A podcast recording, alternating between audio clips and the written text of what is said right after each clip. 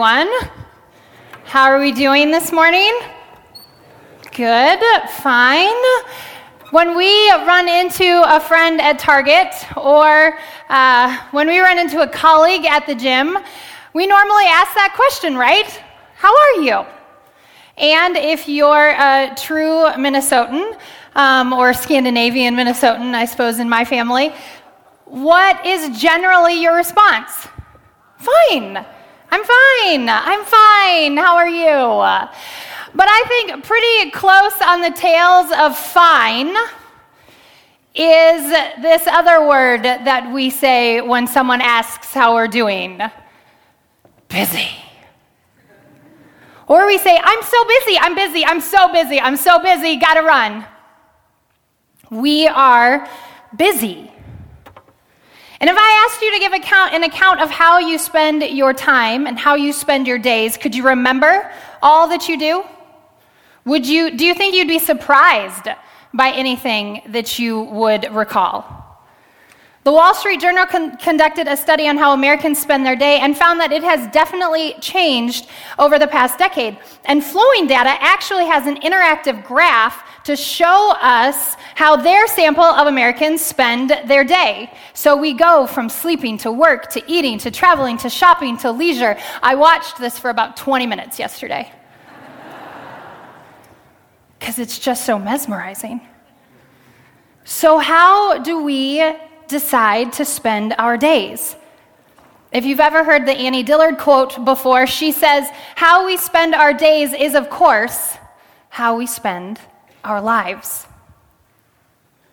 What might be comforting to hear is that this question has actually perplexed people for centuries. We are actually not the first nation, not the first people group to struggle and wrestle and answer the question of how are you doing with the word busy. Last week, John explained that we have been journeying with the Israelites through their story, and that we turned a corner, and now we find ourselves learning lessons in the wilderness with the Israelites. We have walked with them through slavery, through leaving Egypt, crossing the Red Sea, and they now find themselves wandering in the desert, not just for 40 minutes or 40 days, but for 40 years. Last week, we looked at the entire Israelite community and how they were handling their wandering, how they were handling their time in the wilderness. And this week, we're going to specifically zero in on just Moses. Because though Moses was one of the great leaders of Scripture, of, the, of time, Moses still had a couple lessons or two to learn when he was in the wilderness as well. So let's pray as we dive into Scripture.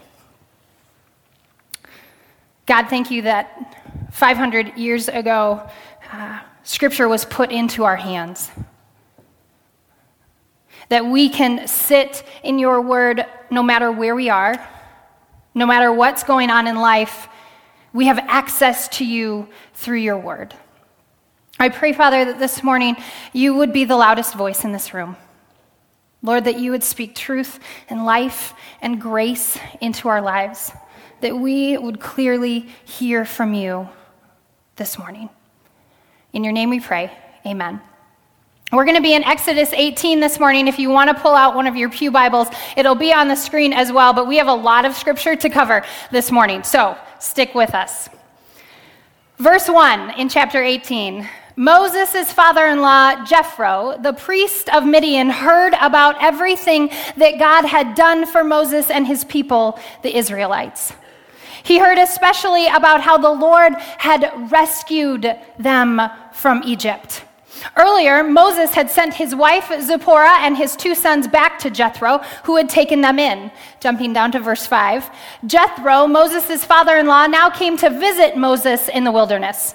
He brought Moses' wife and his two sons with him, and they arrived while Moses and the people of Israel were camped near the mountain of God. Jethro had sent a message to Moses saying, I, Jethro, your father in law, am coming to see you and your wife and two sons. So Moses went out to meet his father in law. He bowed low and kissed him. They asked each other about each other's welfare and then went into Moses' tent. Moses and Jethro had a really good relationship. When Moses ran away from Pharaoh, it was to Jethro that he ran. And then Jethro gave him one of his daughters to marry, flocks of his to tend to. Jethro and Moses had a good relationship, and Jethro got to hold a front row seat as he watched God work in Moses' life. Continuing on in verse 8, Moses told his father in law everything the Lord had done to Pharaoh and Egypt on behalf of Israel. He also told about the hardships that they had experienced along the way and how the Lord had rescued his people from all their troubles. Jethro was delighted when he heard about all the good things the Lord had done for Israel as he rescued them from the hands of Egypt. Praise the Lord, Jethro said, for he has rescued you from the Egyptians and from Pharaoh. Yes, he has rescued Israel from the powerful hand of Egypt. I now know that the Lord is greater than all other gods because he rescued his people from the proud Egyptians. Then Jethro, Moses' father in law, brought a burnt offering and sacrifices to God. Aaron and all of the other Israelite elders came around them and joined them in a sacrificial meal in God's presence. Moses and Jethro got to have some time together, some time where Moses could just truly let himself go and be authentic and be vulnerable and talk to this man who has been so close to him. Do you have anyone in your life that you can be truly authentic with? I have a handful of people who I can truly be myself with, and I love it when I get to spend time with them. I plopped myself on Debbie Manning's couch in her office a week or two ago and said, um, Do you have about an hour and a half? Because Debbie is one of those people who speaks truth into my life, who listens to me, and who lets me be totally who I am. She doesn't just accept me for who I am, she embraces all of me. And I sat in her office for no joke, an hour and a half, and I talked for an hour and a half. Because sometimes you just need those people. Debbie is one of those Jethro type people in my life. Continuing on in verse 13, the next day Moses took his seat to hear the people's disputes against each other. They waited before him from morning till evening. When Moses' father in law saw that Moses, what Moses was doing for the people, he asked, What are you doing? Why are you trying to accomplish this all on your own while everyone stands around you from morning till evening? And Moses replied to him, Because the people come to me to get a ruling from God. When a dispute arises, they come to me. And I am the one who settles the cause between the quarreling parties. I inform the people of God's decrees and give them his instructions. And Jethro looked at Moses, probably with these loving, embracing eyes, and said, This is not good, Moses. You're going to wear yourself out and the people too. This job is too heavy a burden for you to handle all by yourself. Now, listen to me, Moses, and let me give you a word of advice, and may God be with you. You should, you should continue being the people's representative before God and bringing their disputes to Him. You should teach them God's decrees and give them His instructions. Show them how to conduct their lives. But you've got to select from all the people some capable and honest men who fear God and hate bribes. Appoint them as leaders over the groups. They should always be available to solve the people's common disputes, but then have them bring the major cases to you. Let the leaders decide the smaller matters themselves. They will help you carry the load, making the task easier for you. If you follow the advice and if God commands you to do so, then you will be able to endure the pressures, and all the people will go home in peace. So Moses listened to his father in law's advice and followed his suggestions. Charles Swindoll says that this specific lesson in Moses' life applies to everyone the Christian business person, the Christian professional, the Christian teacher, the Christian student. All of us who have areas of responsibility, and especially those of us who tend to do more than they should to accomplish those responsibilities. So basically, all of us. Jethro was a really good mentor to Moses. I love what it says in verse 1. Jethro heard of everything that God had done to Moses. But what does it say in verse 8? It says that Moses went and he told Jethro all that had happened to him. Having these types of Jethro people in our lives means that we get to have mentors who listen to us, even if they already know everything that's going on. After Moses told Jethro everything, Jethro took time to praise God and offer sacrifices.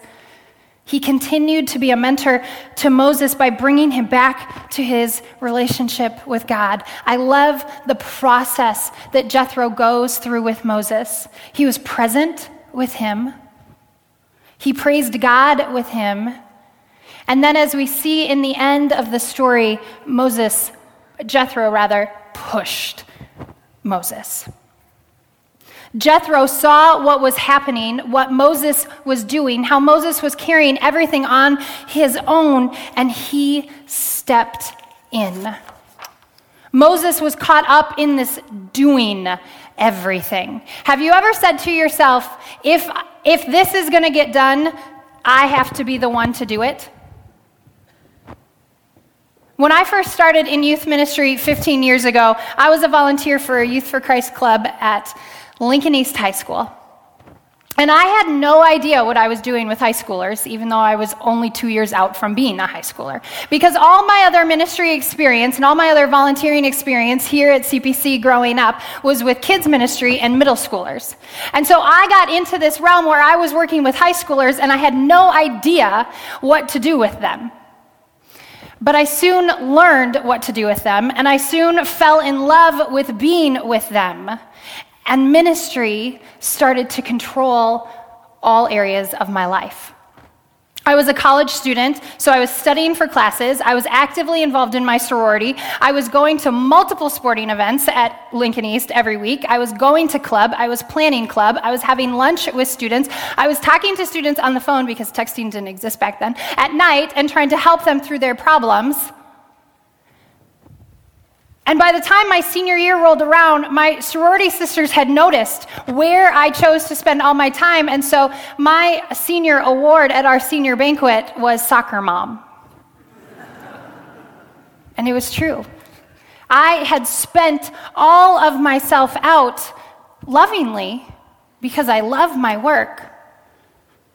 But I had a Moses complex. And if I was truly honest with you, I would say that I have a Moses complex. The only way this is going to get done is if I do it myself. I fully believe that Moses had a great level of trust in God, but he was doing too much, carrying it all. He was swept up in being everything for other people, and he was too caught up in trying to please God so much. As I was listening to John talk last week, I was nodding along because I have frequently seen the parallels of my own life and the Israelites. It hit home for me because I wander. I constantly forget about what God has done in my life. I complain. I want what I want when I want it. And it wasn't until this week that I sat in Exodus 18 that I said to myself, oh, have a lot in common with Moses, too. Because how many times have I said, but they come to me, but they need me, but I need to carry this, but I need to do this? How often are you so depleted with everything you have to do? And whatever your motivation is for carrying it, it doesn't it doesn't matter. But doing all of that stuff and trying to carry it all on your own eventually will start to take a deep and potentially very dark toll on your life. And it's not like we generally ever get a different message from our culture, is it? Our culture gets really excited about people who are killing themselves to get ahead and juggling too many things. One of my seminary books on mentoring says this We are busy, busy people. We are up to so many things, packing our schedules as tightly as we can. Sometimes we even wear our busyness as a badge of honor. Some of us mistakenly equate busyness with significance. And Charles Swindoll says that when you are overworked, drained, and exhausted because you have not delegated your workload as you should, irritation sets in. And following closely on the heels of irritation comes confusion a loss of vision, burnout, and tragically, the loss of relationships. We get intoxicated thinking that we can do everything and be everything to everyone. It causes us to posture ourselves as if we are God instead of posturing ourselves as if God is God. And sometimes it takes a Jethro, a person willing to speak truth into our lives, a person willing to ask us the question, What is this you are doing? Why are you trying to accomplish so much? And when I looked at those questions deeper, I saw that the themes of them was the first question of what are you doing is time and priorities. Where are your priorities? What are you giving your time to? And then that second question, why are you doing this alone? That's about relationships and the refusal to let people in and let people help us. And relationships are generally the first thing to suffer when we don't let people in because we've created isolation. Jethro knew that if Moses kept prioritizing the way he was and denying relationships, that he would wear himself out. The Hebrew word in verse 18 for wear out means to be withered with exhaustion. Jethro saw that Moses was literally going to fade away if he kept living like he was living. So he pushed Moses because he didn't want him to wear out. He wanted Moses to be able to go the distance. I want to share with you the story of my friend Jeff. My friend Jeff, who had a Jethro moment in his life and listened to it. So take a look at Jeff's story. Yeah, when I was uh, 30 years old, I had a my wife at home and two small kids, and was doing like many of us do, pursuing a career and um, climbing the ladder. And I, find my, I found myself uh, really at the end of my rope in many ways. Um, I uh, was beginning to sense that I was maybe climbing the wrong ladder.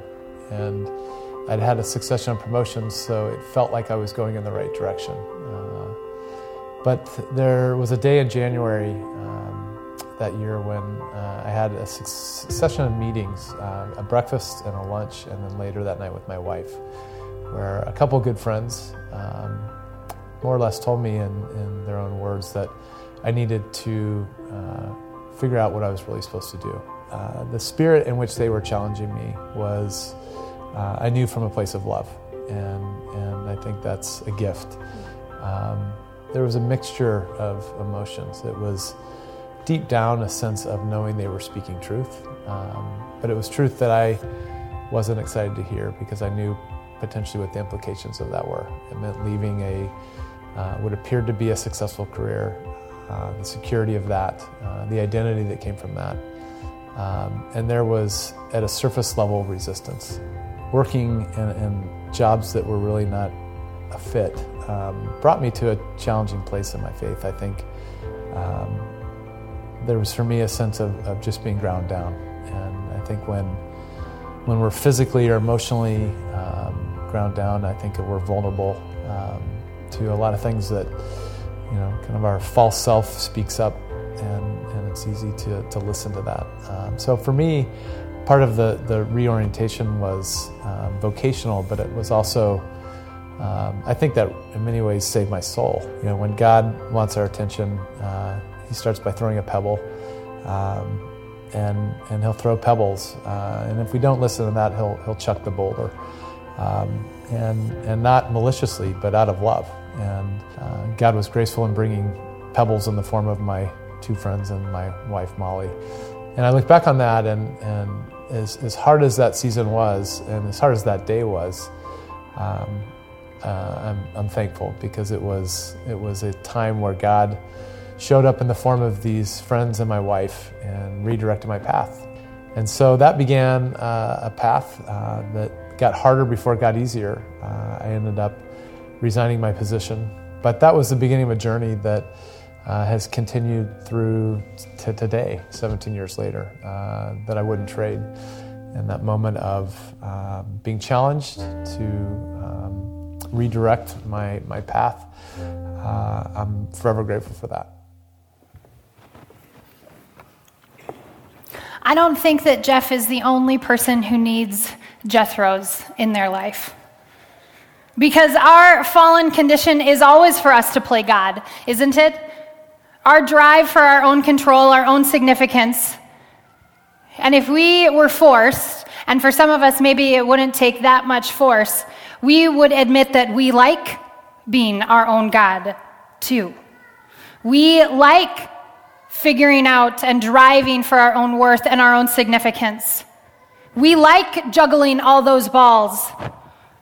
The statement that the serpent says to Eve in Genesis 3 so clearly appeals to her sense of control. When he says, The truth is that God knows the day that you eat from the tree, you will, be, you will awaken something powerful in you and become like him, possessing knowledge of both good and evil. You will awaken something powerful in you, and we crave that, don't we? We get intoxicated by that. And we run towards doing, towards being, towards busyness, towards juggling, towards all those false claims that this will provide significance or worth. This will give us our identity. In Shauna Niequist's book, Present Over Perfect, as she is referring to the hustle of life, she said, in a way, it's a drug. And I fall for the initial rush every time. If I push enough, I'll feel whole. I will feel proud. I will feel happy. And what I feel, though, is exhausted and resentful, but with a well organized closet. And my favorite two words in Scripture show us that maybe there's a different way but God. Because God sent us a rescuer like he rescued Moses, and to rescue us from the sin of our own trying, of our own being, of our own doing, so that we don't actually have to carry it. He sent Jesus to us so that Jesus would carry it. And through his death, burial, and resurrection, Jesus holds it for us so that we can walk in freedom. It doesn't mean that we don't work. It doesn't mean we don't care about things, but it means we do that with a different posture. And I look at the interaction between Moses and Jethro, and I see Jesus right in the middle of it. And I hear Jeff's story and with his two friends and his lovely wife Molly, and I see Jesus right in the middle of it. I love that if you look back over this passage, you'll see that Jethro says to Moses multiple times that God has rescued them. Rescued them from the hands of Pharaoh, rescued them from everything they went through in Egypt. God sent Jethro to speak truth into Moses in order to rescue him from his own fight for significance. Because God's desire, his heart, is to rescue us. And I will be the first person standing in that line to receive that rescuing because I am my own worst enemy and I want to make it on my own. I want to do it on my own. I want to be everything on my own. And at the end of the day, when I try and do that, I am exhausted. And I think to myself, this can't be the only way to live. I know that that intoxication provides some excitement and meaning and purpose for a little while, but it soon fades. And I'm soon left tired again, wanting something deeper, wanting something more. And I wonder if you do too. My friend Lee pointed out to me one of the best lines in Exodus 18 is when Jethro says, Now I know, in verse 11. Now I know that your God is the one true God. Now I know that your God is the God who rescues. Jethro was saying that the God of Israel is the God who makes life worth living. Now I know. And for those of us who live on the other side of the New Testament, we can look to Jesus and say, Now I know that Jesus saves me. That Jesus provides so much more significance, so much more of my, my identity, so much more of my value and worth that I could ever hope or try to accomplish all on my own. Now we know that when we choose Christ, we choose that freedom. The life that Jesus lived is the life that he invites you to step into to The fullness, the authenticity, the vulnerability, and the sharpening. First with him, and then with others. Let's pray.